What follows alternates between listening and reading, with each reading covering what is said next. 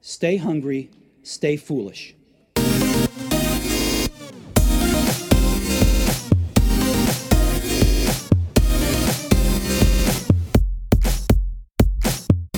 To be successful, innovation must overcome constraints in six areas individual constraints, group constraints, organizational constraints, industry, societal, and technological constraints. Today's guest offers guidance on fostering creativity and overcoming the hurdles of each area of constraint. He's professor of business strategy and innovation with Vanderbilt University and author of Creative People Must Be Stopped Six Ways We Kill Innovation Without Even Trying.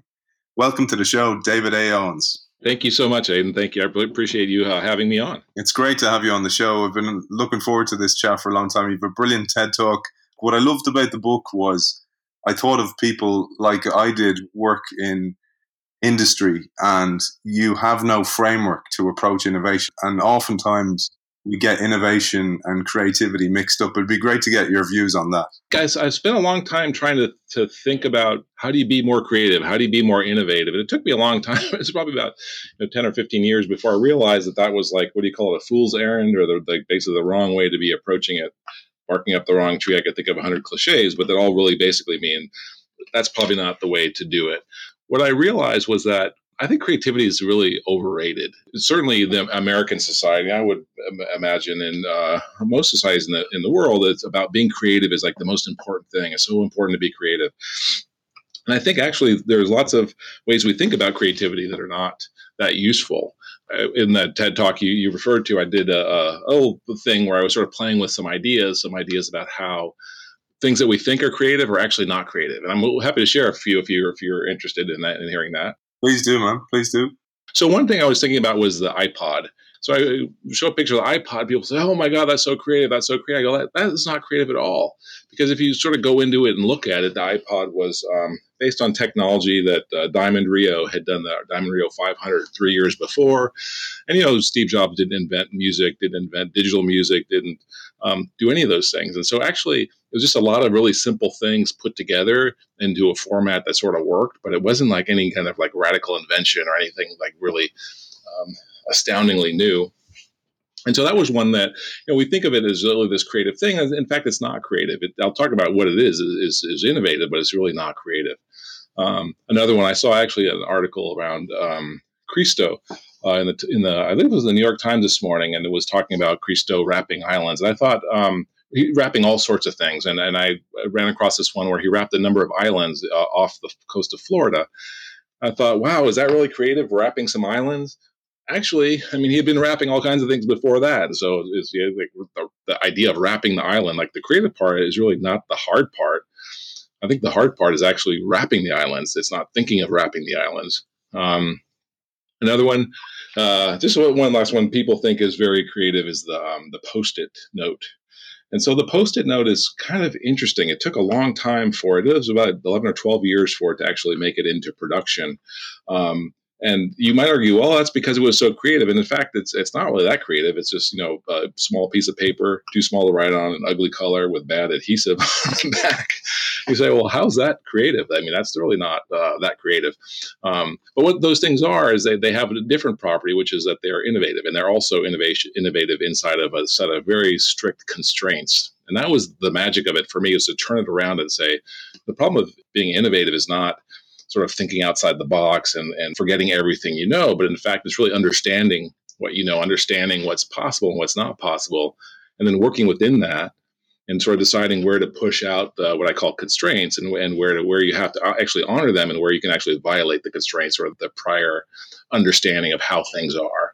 One of the things I thought was really interesting was we have this kind of mask we wear in society and we believe we need to behave a certain way and for innovation to prosper, we need to let go of that. And I, I thought one of the exercises you use is really interesting where, and I'd love if you'd share this with our audience, the bumper sticker exercise you used where it, it led to the name of the book, which is Creative People Must Be Stopped.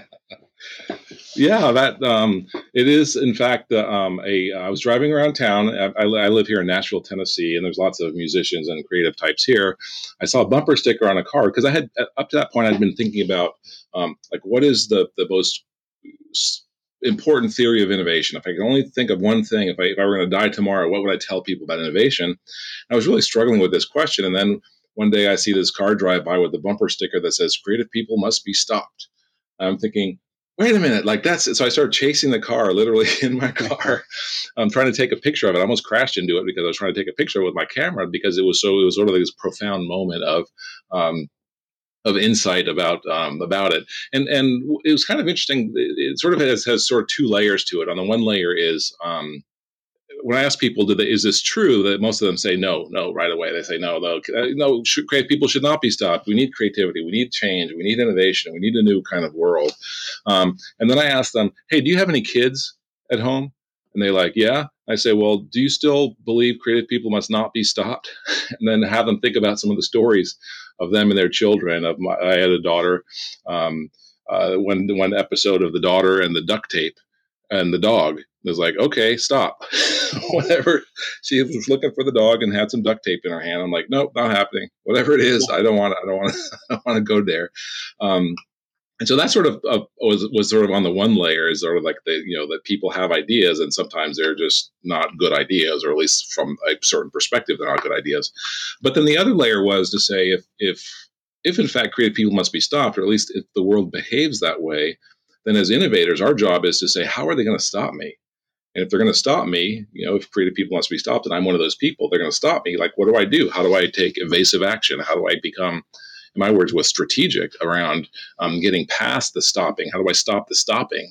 Uh, in a way that allows me to sort of to be innovative, but also um, do things that that matter in the world. Because just having ideas is, doesn't change anything in the world. Um, it's having ideas that are actionable and that get acted on. Those that's the way you change the world. I love this, David, because you say innovation is not so much about product anymore or the creativity, but it's increasingly about changing values and values that meet society where society is today. Yes, that's absolutely true. And I think that um, you can move society to another place, but it always starts with where society is. And I think, um, you know, there's there's uh, um, the the sort of the the what do you call the axiomatic the, the term of, of um, basically what they say is like when you're an artist like you can't break the rules until you know the rules. Like once you know the rules then you can break the rules and then jazz music and all sorts of places there it's that way. I really think there's some truth in that of understanding where things are now because otherwise my um, my breaking the rules is just is just absurd. It's like dada it doesn't make any sense Whereas if I know what the rules are and I say, okay, if I could actually just go a little bit past this one rule here, I might get to a really interesting place. And and so like you know, uh, who was the guy who wrote with only a lowercase? Was that James Joyce? I'm not sure. yeah, someone like that, right? Yeah. And so so you write with only lowercase. I mean, it's clear that he knows how to write with uppercase, but writing with only lowercase sort of brought in a whole different feel uh, for it. But it, if he didn't know how to write, if he didn't know that there's a thing called uppercase and lowercase, and that he was actually willfully violating that, it would not have had the same effect on people. And so I think you really do have to know what I call the constraints. That is, what you know, what are this, what's going on in that situation? What are the kind of things that stop you from moving in one direction or another? Um, and it's only by understanding those that you can actually get to new places. Because some constraints are are real constraints. I mean, if you say we're going to invent this new thing, but we don't have any money, not having money is a real constraint. And so things that cost money are probably not going to work for that particular idea. And so, so I, I like to, to, to, think about things in that way. So it's almost the inverse of being creative is like thinking way out there, way out in the in, in the um, blue sky or out pie in the sky. But I think it sort of starts from a place of understanding. Okay, where are we right now? What, what's happening with us? What's stopping this this innovation from happening right now? One of the things I loved about the book was for many businesses and business leaders, they hire in a head of innovation or they decide, you know what, we need to innovate more and they hire somebody. And oftentimes they don't know why they're hiring them, they don't know what that person's going to do. And then on the flip side, that person doesn't know what they're going to do. And what I love about your work is you work both in education, but also you consult in industry and you've consulted NASA and Nissan, etc. But the, the six points. I'd love I'd love to touch on these and go through them if you would. Six points of constraints, starting with individual constraints. Yeah. So the place I started, I mean, the place I really started with this was um, I, it was sort of the joke was basically the worst place for innovation is the airport. And people like, why is that? And I said, well, because the airport bookstore, you pull a book off the, you know, you go in the airport bookstore and there's always like books on innovation, this, innovation, that. At least there were for a long time there. Um, and, and the problem was, depending on whichever book you pulled off the shelf, it gave you one prescription for innovation. Like, oh, here's one, you know, hire a bunch of Leonardo da Vinci's. And if you pull the book off right next to it, it says, oh, no, like, don't worry about being disrupted. You might get disrupted. And the question for me was, was when does the one book apply and when does the other book apply? And I really couldn't figure it out. It took me a long time, a lot of reading, a lot of, of sort of really rethinking about how, um, first of all, how we think about innovation and how people write about it, but also how the academic world is one sort of chops up the world. And so when people write books, they write it from a perspective. And so let me just cut to the chase of what I'm talking about here. So I talk about these six constraints. First constraint, the most primary one being the individual constraint. So that's the constraints uh, that we have as individuals. If you say innovation requires ideas, and you ask the question, where do ideas come from? Well, they come from people. And sometimes people have good ideas, and sometimes people don't have good ideas. And so the question for me was like, what makes people have good ideas or not? Um, the things I think about there are um, to have an idea, you have to have new information. So if you want to have an idea, a, a new idea, a creative idea, you need to base that on new kinds of information.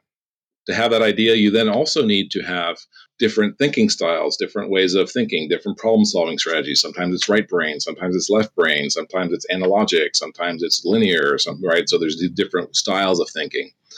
And so let's say we get new information and we think of it in different ways, we then also have to express our ideas. Our ideas have to actually come out of our body in some way um, to have effect in the world. And that's to either convince other people or for people to help us make it better or for us to test our ideas. And so I was thinking if these three things are true, that is, I have to bring in new information, I have to think about it in different ways, then I have to express my ideas that come from that, thinking new kinds of information in different ways. What can go wrong there? And so for me, what can go wrong is what I think of as a constraint is sometimes we don't bring in new information. I was thinking, like, why would we not bring in new information? Well, sometimes because, well, we're lazy. We don't want to bother to walk down the hall and ask, you know, Joe, who actually happens to be a world expert on this thing, or we don't want to go to the library, or we don't want to go to data that's not in the form that we are used to. And so it takes a lot of work. Um, so there are lots of reasons why we don't bring in new information. And so if I take in new information, if I don't take in new information, if I take the same old information I always get, the same industry reports, you know, the same analyst reports, the same everything the same, I'm not going to get to a new place, or it's going to be much more difficult. On the in the second step, I could bring in new information, but if I don't think about it in different ways, that's a problem also because it may be that I'm used to thinking about it a certain way. It's almost five o'clock. I got to go home. And if I do it this other way, I have to do a spreadsheet. That's going to take me an hour. I'm going to be late to pick up my kids. Um, there are lots of reasons why we don't think of things in different ways. And then the last one about getting the idea out of our body, basically expressing our ideas, that sometimes we don't, we don't practice uh, expressing our ideas, that our ideas are, um, we barely understand them ourselves. We're not sure if other people understand them. That already creates kind of a constraint, and kind of a barrier. Uh, some people like to think in you know data. Some people like to think in visual. Some people like to think you know and and and if we're not able to express our ideas in ways that people understand, they're going to just blow us off. They're going to say like that that's not meaningful to me because I can't understand it. And if you think about it, I mean, all this is, is really in, in some ways saying that if I don't um, if I can't express things in a way that you understand, and I'm asking you to, to change, or I'm asking you to accept some proposition for change, you would be very irrational to accept it. In other words, if I ask you to do something and you don't understand what I'm asking you to do, and you do it anyway, that would be really irrational.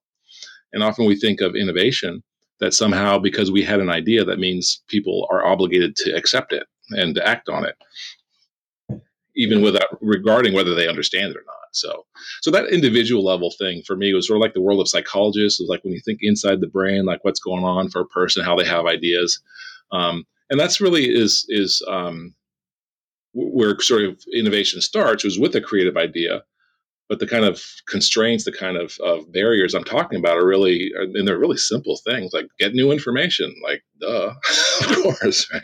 Think about it in different ways, like yeah, no, no shit, right? Whatever. Um, express your ideas to people so they can understand them. I was like, yeah, of course, right? Um, yet we don't bother to do that because sometimes we're busy or we're, we're afraid or we're, you know, there's lots of reasons why. While it sounds simple, it's difficult to make it sound simple, but also like even take the physiological things that are going on. I loved what you said here. So our, our brain is stopping the floodgates of information for a reason because if we had way too much information coming in, we'd grind to a halt because it's just way too um, information overload. And therefore, it filters the information. And this is why we have habits. This right. is why our basal ganglia takes over, all this kind of stuff. Right. And, and I love what you're saying. So you're saying open certain doors in your mind to let, allow new information in. And mm-hmm. or you know you'll you'll eventually start thinking differently and maybe across an organization we have to do this as well right right. Especially yeah if you if you just take the substitute the idea of an organization for what i in the model i talk about as you know it goes on inside your head but inside the person think about what goes on inside the organization where does the organization get new information from?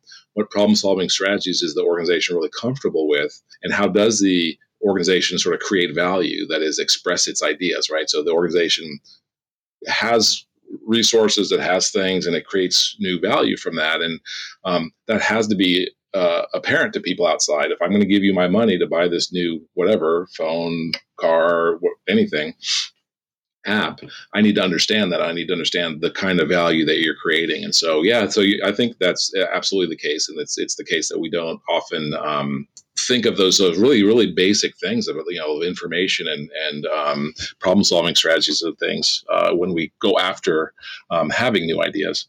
The other thing that it, it to me it, it, brings up, and this I've been thinking more about this lately, is that um, we often think that innovation it's like expensive, it requires time, it requires more resources, and I've been thinking about that in some ways. That uh, for one is um, this act of, of looking at data differently or going and finding new data is very inefficient. Like I have to go find some new way when I could just go look at the industry association magazine. Why it has the information. Like why should I look somewhere else? It's like no, you have to go find some new information. Then when you get that information, you don't understand it because it's different. It's not the way you normally work, and so that takes time to sort of understand it. And then when you're expressing those new ideas, the people around you, they're used to the old way we used to talk about this stuff and the old kind of data we used to get. So it takes them a lot of work to figure out what it is you're talking about and, and helping you assess is this a better way or, or, or a less better way than we, the way we used to do it. And all that learning requires time and requires slack resources. That is, we have the capability of having people work on this or having time in people's days to work on this. Uh, so we hear of companies like 3M and other companies that have people work on unauthorized or unofficial projects. Um, and it's to give them that time. And to the extent that an organization is so focused on production, on efficiency, on you know making things really smooth, you're going to select out that time. Any kind of steps in your process that, that add in uh, extra steps like that, or or what would be considered wasted time, is are going to come out. And so we end up with what we have, which is people who are totally overscheduled, people who are totally overwhelmed with with the information that they have. And so to go back to your earlier point, bring in the, the poor schluck you hired as the innovation person and say, okay, now go for it, man. Here's all the people. Like, go make them innovate. They're thinking, why would I do that? I have a day job. Because you're asking me to think about stuff that's probably not going to work, sort of almost by definition and I get paid based on what I do do that we do know how to do that we do know how to measure. So why would I do that? That would make no sense. And so I think that it's a really hard task to step into an organization in one of those roles. And I talk to people all the time who are in those roles, and it is a very um, difficult place to be.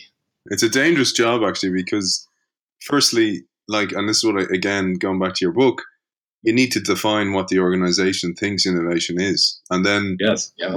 like you say, psychologically, you need to understand their constraints, their motivations, etc. And this is a lovely segue for the next constraint that you call out, which is group constraints. And then we need to unlock group constraints. Yeah. So the in the model, individuals work in groups, and the group constraints, that is the things that stop you from a group level, are really different than the um, individual level, at least the, the, way I've defined them. And I think about things like emotion, things like culture, uh, things like process, even the environment that you're in. And so it could be that I'm really good at bringing in new information, I'm processing it in my brain, and I'm actually expressing my ideas. Um, and so let's say I have five of those new Leonardo da Vinci's in my organization, and I just have the boss walk in and say, "That's a dumb idea. That'll never work." Last person said that got fired, um, and then suddenly innovation's gone, right? And so having the idea or having the ability to generate ideas is not enough because anything interesting, in fact, that happens in organizations involves other people. And so we have to get other people involved. We have to work with other people. And if I'm afraid to share ideas with you, that's a really hard place because I can be as creative as I want. I can have the, the best ideas in the world, but if I can't get you to actually listen to me, or if I can't get you to make me feel, to, to not make me feel like I'm going to lose my job if this experiment fails, then that becomes really problematic. And so there, I like to, to think about the, um, you know, the, the, the, feelings that you have when you're working with a group. And sometimes, um, sometimes we use groups, I think, just to use them. I asked a group once that it's like, do you do mercy invitations in your organization? They said, what's that? Mercy invitations. I have no idea what you're talking about. And I said, oh, where you invite someone to a meeting because you're afraid you're going to hurt their feelings if you don't. And they say, oh, yeah, we do that all the time. Um, and so it's sort of interesting. And I say, well, if you invite someone because you're not hurting their feelings, uh, are they always are productive? I mean, are they productive in the meeting? And they say, well, no. Sometimes people come in there, and I don't want to invite them because they're they, they, they're a disaster in the meeting because they criticize and they're showboating and they're you know bringing in irrelevant stuff and they don't show up on time and, and whatever. And i say well why do you keep inviting them? They say well because you know i'm having mercy on them. And sort of funny because in organizations that we um, expect all this efficiency and yet we tolerate all this inefficiency in the groups that we work in healthcare is not as good as it should be and could be but they certainly do don't do mercy invitations when they're operating on you Right? Everyone who's in that room needs to be in that room for a reason. Somebody's sitting sitting in the corner eating popcorn, dropping it. Yeah, right. Exactly. Yeah, that's right. Yeah. Oops. Why are you doing that? Why? You, yeah. So, so the group level is is interesting to me. Also, the um, the space. Uh, to use the healthcare um, example, I, I met a guy recently. He works at a large healthcare uh, concern here in uh, Nashville. They own lots of, of um, um hospitals and he's pushing to um, have their IT people, that is, their people who do lots of coding and stuff like that, basically writing computer code, um, to get them a special space where they can work. And he says, look, we do it for for doctors operating. Why don't we do it for the coders? And and the idea with the coders is they're supposed to be able to sit in some normal, uh, normal with air quotes, uh, you know office kind of setting and, and do their work uh, uh, um, you know by sitting at their desk and answer their phone when it rings and things like that. And that's actually not the most productive way to write code. Um, he's using a thing called pair coding pair coding where you put two coders together writing the same code. It turns out it's much more efficient if you just do the data and they're big time data people so they, they're doing the data of this but then whenever a senior executive walks by and sees two people working on the same piece of code, they're like, what the hell? What's going on here? Like that can't be efficient. But in fact, they catch each other's mistakes. Uh, they, they add uh, different insights than the other person would bring uh, uh, otherwise. Um, they motivate each other when one person's slacking a little bit. The other one's like, come on, man, let's get this. We're almost done. Let's get this done. Um, and so what he's chosen to do is to do that offsite. So he's got a space offsite where those coders are able to work in that way and I've actually met a second organization uh, that does the same exact thing. First of all, have them do pair coding, but then have them do it outside of the mothership because they sort of don't understand um, the, the social nature of this innovation that they're creating, this piece of uh, software code that people are writing. And so that sort of invokes partly the um, the space also, like you know the, the the actual place that we're working together. If we can't share our ideas, if we don't have a whiteboard, or if we don't have um, easel pads, if we don't have markers, that really does slow down the process of us being able to communicate our ideas to each other and being able to help each other make our ideas better. And so that's the, the, sort of this group level. I really spend a lot of time thinking about that. And most organizations, when they ask me for help or when they ask me to um, either to help them think about um, what they're doing, there's often the group level. How you do groups is really as uh, a um, so sort of for me it's like low lying fruit. It's a place where you can do lots of different things that are very that change really change things um, but that we often don't think of because we're so used to doing things a certain way that is you know they say it would hardly be a fish that discovered water because water's everywhere and so in that sense the kind of the way that we do offices of, of desks and and you know one person working on their task and then giving it to another person to work on their part of the task and um, you know lunch breaks and things like that that we don't question those but we don't ever really stop and say you know is this helping us do this task that we're trying to do right now?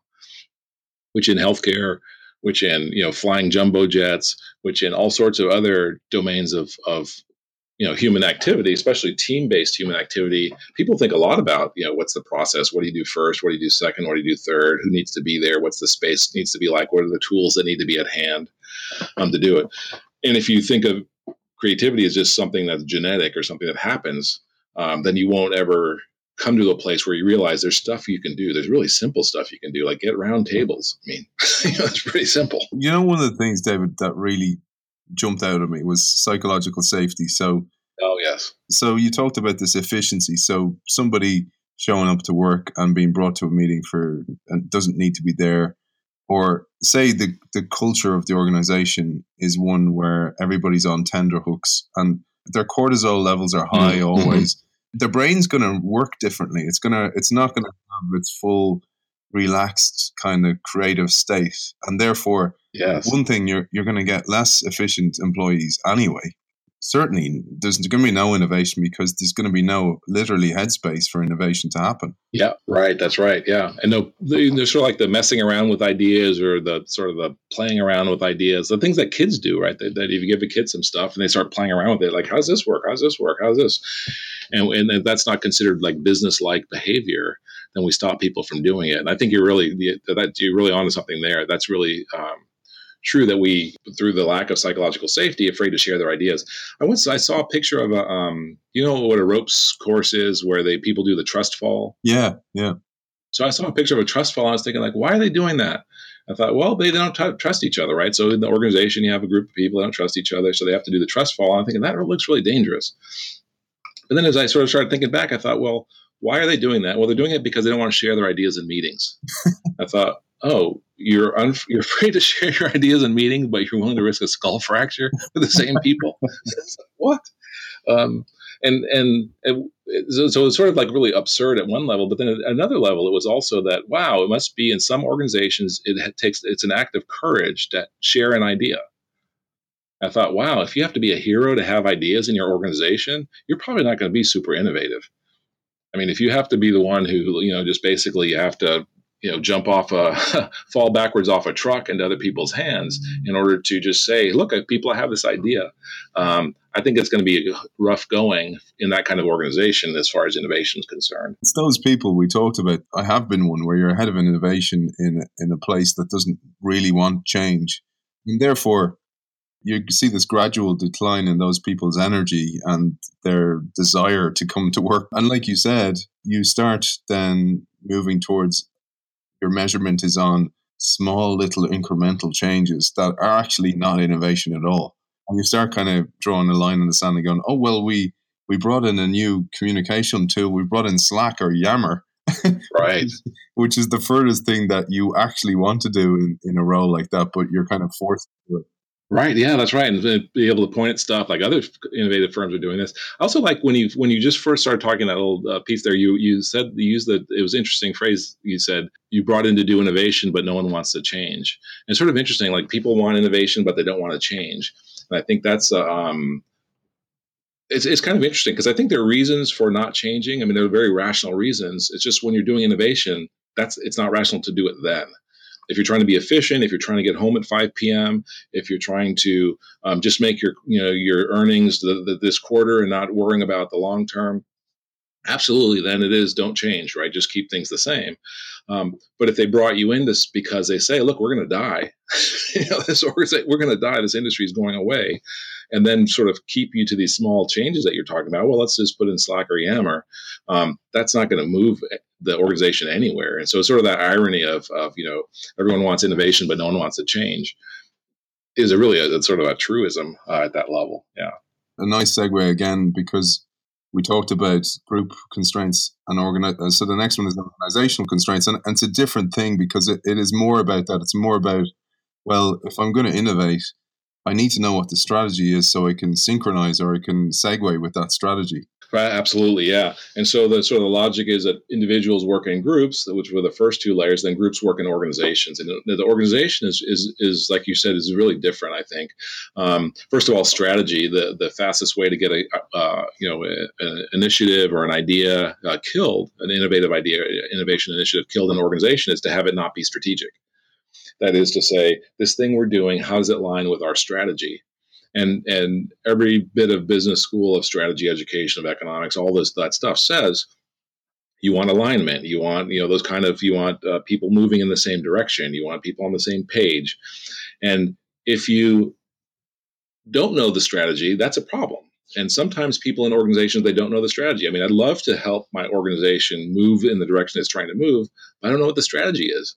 You say well why not? Well because it's a secret or because um, we don't have one or because we have one, I don't believe it, or because it changes every month, or because the new strategy that we're going to need is different than the old strategy we have, but people are afraid to think that new strategy. And so it's kind of interesting. I mean, it really puts you in this um, interesting place where it's hard to think about um, what is strategy and what is the strategy. And so I think for me, it's the, the strategy is is first of all we're moving to a, what we call sort of a, a um, we have lower locus of control. That is, we have a lot of control over ourselves as individuals of having ideas. We have a little bit more control, a little bit less, but still some control of groups. But the organization level is often hard to change the organization, and how the organization uh, sees things. So strategy is a big one. The structure of the organization. There's like you know all the the sort of famous business stories of Kodak, of Xerox, of of um, um, are basically stories of how you generate ideas in one context and you evaluate those ideas in a different context. And so on the West Coast in the 70s, 60s, 70s, even into the 80s, all this crazy stuff was going on with Xerox and all these companies were inventing this stuff. And then Xerox headquarters was in New York. And so these crazy guys from California came to New York and they're like, dude, like, we got all this cool stuff. It's like the computer, and it's like, you know, it's going to be cool. And the people in New York are like, well, can I use that on a copier? Like, that's our business, copiers say, well, no, man, but we got this thing called the folder and a mouse and like a wig with WYSIWYG. You know, what you see is what you get. It's like it's really cool. And they're saying, well, I can't use it on a copier. Like, get out of here. I don't want to talk about it because we have a real business problem called protecting our industry.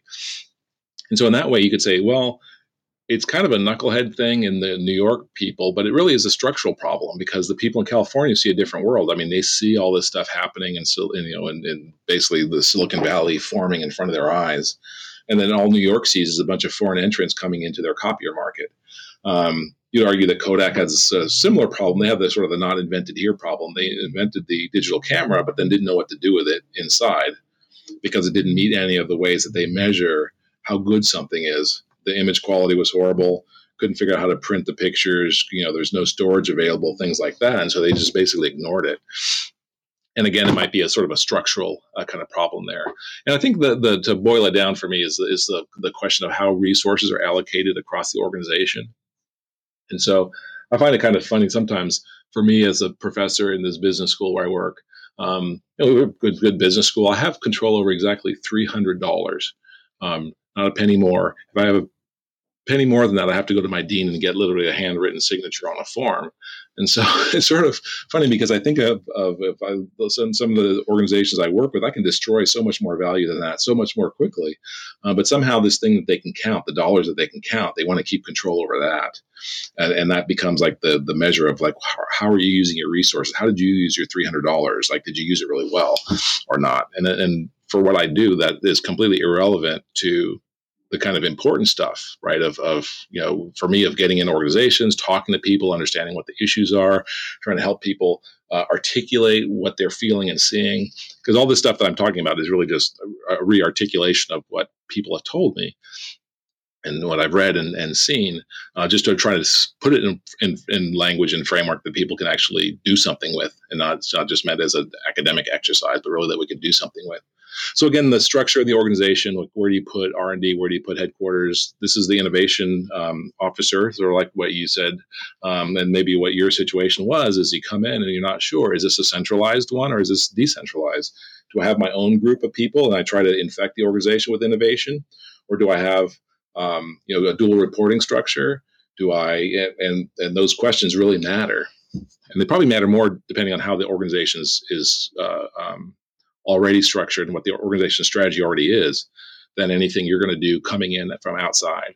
It's funny you use the same term I used to use. Um, infect. You would find people who had similar energy, reverse vampires, who go around infect everybody and change them over time. But but that one of the key things in an organization is it does take time, and we're about to go on to industry constraints. But before we do, you can change business models But until you change mental models, nothing's going to happen. Yes, right. So it'd be great, David, to talk about industry constraints because we're, we're kind of, I, I feel like what you've done here is you've started in with a with a really high zoom lens and then you're zooming out and out and out and out. So we're on industry yes. constraints right now.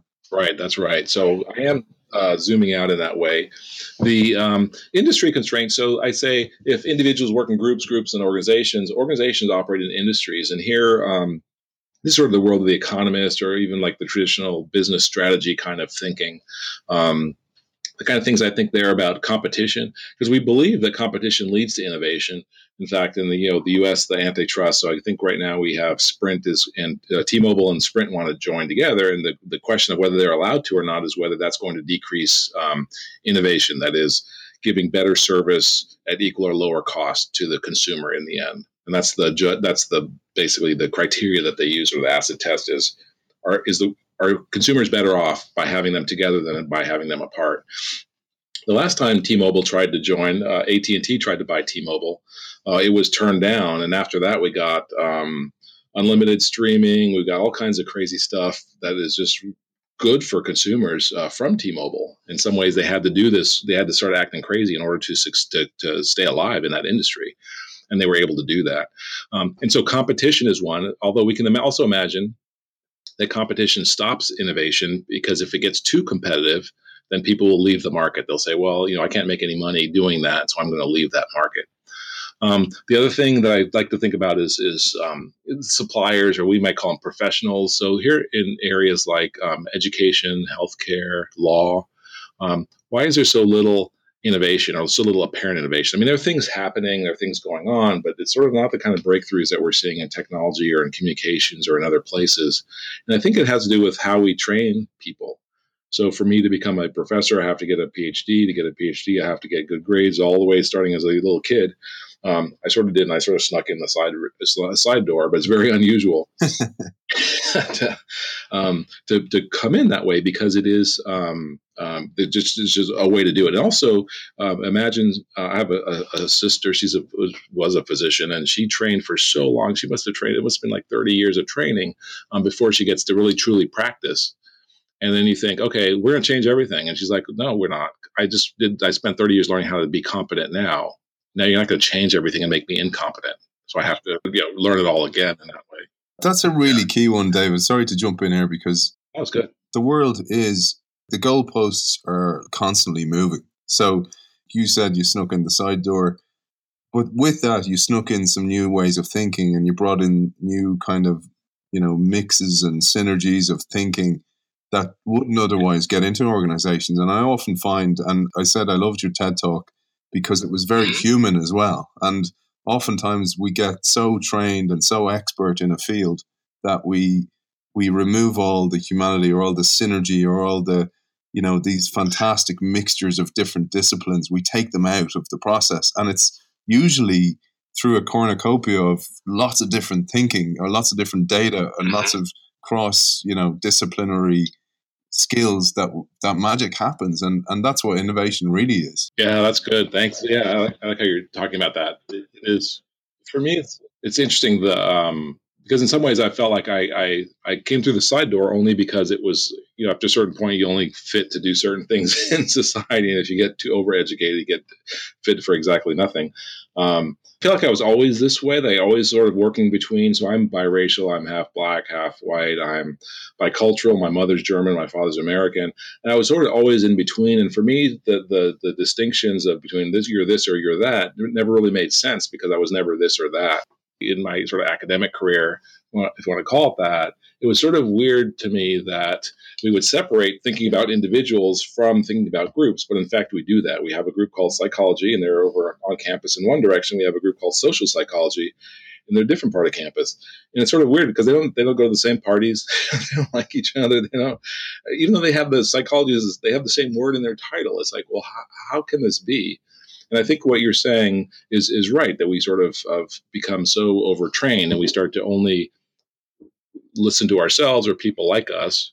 We try to produce more students who are just like us and who think the way that we think. And pretty soon, the, the cost of success as a as a faculty member, for that matter, is that you have some kind of party line that you're toeing, and that by toeing that line is is how you move up in the organization and this is an organization like like so many others. And I know that's true in many organizations where you know what it used to mean to be an IBM man. Um, you had to wear the blue, you know, the blue suit and the white shirt and the and the garters and all that stuff. And if you didn't do that, if you weren't able to conform, then you were just ejected. You were selected out of the system. And so, I think the world's getting a little bit more. Know, tolerance the right word, but more tolerant for people who do sort of work in the interstitial areas. And at times we need that. Sometimes we need to dig deep, and sometimes we need to dig across. And so I feel like we're sort of in one of these digging across uh, areas right now. People talk about artificial intelligence, and in a world where artificial intelligence is going after expert roles, like so, it's it's easier for AI to go after a certain task or a yes. certain role. But it's it's Good not point. so easy to go across different realms or different disciplines, and therefore multidisciplinary skills is actually a very valuable thing in these turbulent times. Yes, that's right. I hadn't thought of it that way. That's really, uh, I think it's really profound and important to to, um, to, think of expertise as the thing that's going to be sort of, of uh, made. Um, and in fact, that would be consistent with like you know the history of the Industrial Revolution. The people used to run the milling machines, and they figured out what the movements were, and they recorded them, and then they put it into a CNC, you know, computer numeric control machine.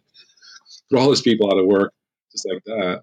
And if that were to take that into the world of, of general uh, expertise, where you're generally an expert, that's that's interesting implications. Hence, teaching people to be more human and, and understand stuff like the next constraint, which is societal constraints, is really, yes. really key. Right. So, uh, so my my concept here with societal constraints are that um, I have a um, colleague friend who's an anthropologist, and he studies. Um, they study down in Guatemala and, and, and Mexico, other places. They one of the questions comes up of like, why did the Maya disappear? So the Maya just this whole it was like as if the Roman Empire all of a sudden just collapsed and was gone.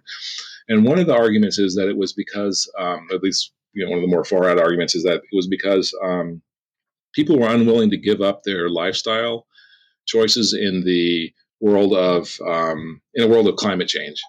So there's climate change, and people are unwilling to give that stuff up, and so they just basically end up with this um, problem. They, they the crops fail, everything collapses, and all that. So I was kind of thinking, like, well, why would a society not want to innovate? Like, why would a society not want to find a new way to do things if the old way is sort of going away? And the um, sort of the, the answers I come up with are things like identity. So, what, like you know, what does it mean to be um, one of us? Whatever us is, is us as a you know an Irishman, or American, a, a, German, or whatever. So there's this idea of of, of um, our values and our and our identity. And then there's basically the social controls, what is the word I'm, I'm looking for. Basically, how do we control people? So when I'm driving down the street, there's certain assumptions I can make that you'll drive on the other side of the street. And you won't just all of a sudden swerve into my side of the street. So that's called social control. And some of it's internalized and some of it's, you know, in laws, some of it's in different um, places, different ways that they bring it up. Um, and the last one was sort of tradition and history. So these three things, my identity, how social control is exerted, and then also um, the traditions and history that are part of um, where I am and, and what I am um, sort of come into play as well. And so those those three things are interesting because if you think about who I am, what kind of person I am, and look at something like the Segway, you know, as a as a as a you can argue there's all kinds of functional arguments you can make. Well, the battery didn't last long, or you know, it allows you to do all these things. But in the end, you do you want to be one of those people who rides that thing? As when people see you going across a parking lot, like, is that who you want to be? I think that's sort of an interesting one that really brings it home for a lot of people. Yeah, it's it's like how does how does society see me, or how how would I like it to be seen? It's like the hipsters. Yeah, it's funny because when when I think of the six constraints you've called out, it's like they get increasingly easier in one sense, in that when you start at the center of the individual, you're, you're actually trying to change people, and it's like a difficulty matrix. It's kind of getting it's really difficult, ah. and then when you come out the last one, point six, the sixth constraint is technological constraints. In a way, right. in a way, it's the easiest one, you know, it, it, because it, it, you're changing technology and not people.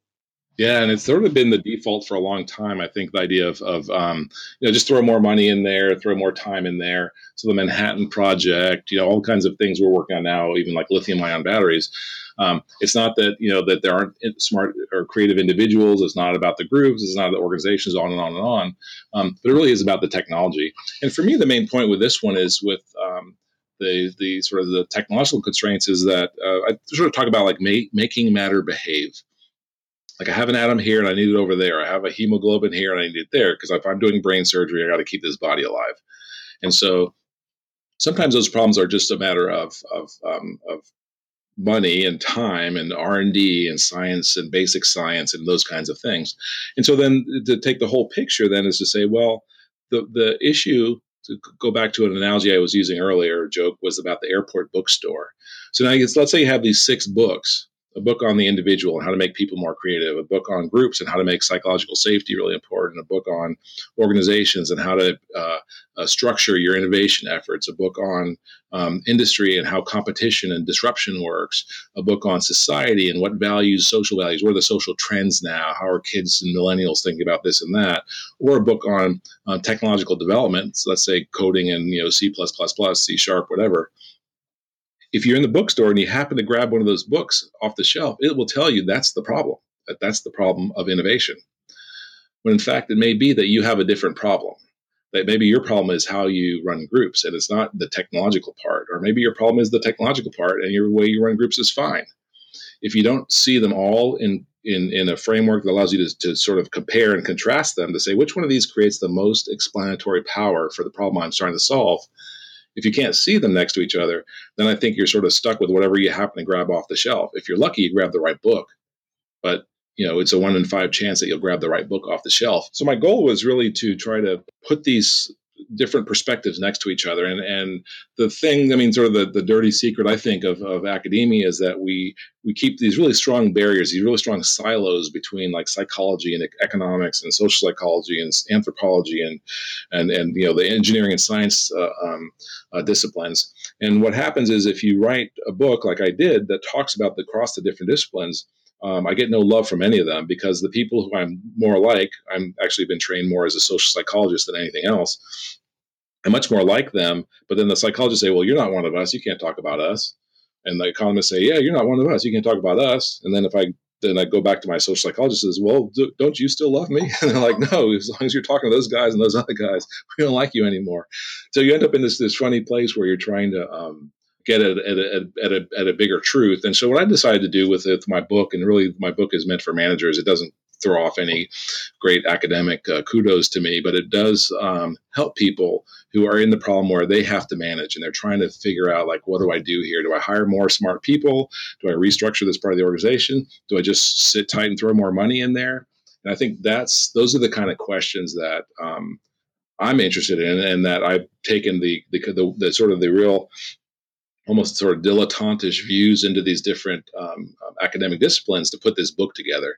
So here's what you need to know about those psychologists. And, and if you want to know more, go read there, but understand this is their world. They think about what happens between your ears, like what's happening in your brain, which is really different than what happens when your competitor uh, comes out of nowhere like Uber did or like Airbnb. Like it's really just a different thing. And you need to know which of those two books you want to look at or which one of those academic viewpoints you want to uh, um, observe from. So, so that's what I want to say. And then I, I, um, I've gotten lots of great feedback from managers. I've gotten zero great feedback from academics. So I'll just leave it at that. it's funny when you were saying that, and I could, I could picture you, and I, I could empathize in a way where, you know, you're you're trying to get other parts of the the organization to to come together you have to kind of wear a mask in certain roles and you have to uh, you're like very much an actor in that you have to and that it doesn't feel good because you can't be yourself because you have to bring everybody with you and i suppose it's like while you're saying you got lots of great feedback from managers you really need to be both a leader and a manager to make this happen or else need you need huge huge leadership support from the very very top to make this happen Absolutely. I think you're absolutely right. Well, David, it's been an absolute pleasure talking to you. And where, where can people find out more? Because I know you write and you have a blog, etc. Yeah. At this point, my uh, site website, creativepeoplemustbestopped.com, is the best way. I'm uh, currently revamping that, and that's going to go in different directions. And I, um, I'm not super active in, in on the online Twitter and, and things like that, but most of the stuff I do, I send out through. There's a, a mailing list on uh, creativepeoplemustbestopped.com that you can go there. There's also um, a survey. You can do a survey if you want to see if any of these innovation constraints are big in your life. Um, take the little survey. It'll email you some responses back. David Owens, Professor of Business Strategy and Innovation with Vanderbilt University and author of Creative People Must Be Stopped Six Ways We Kill Innovation Without Even Trying. Thank you for joining us. Thank you.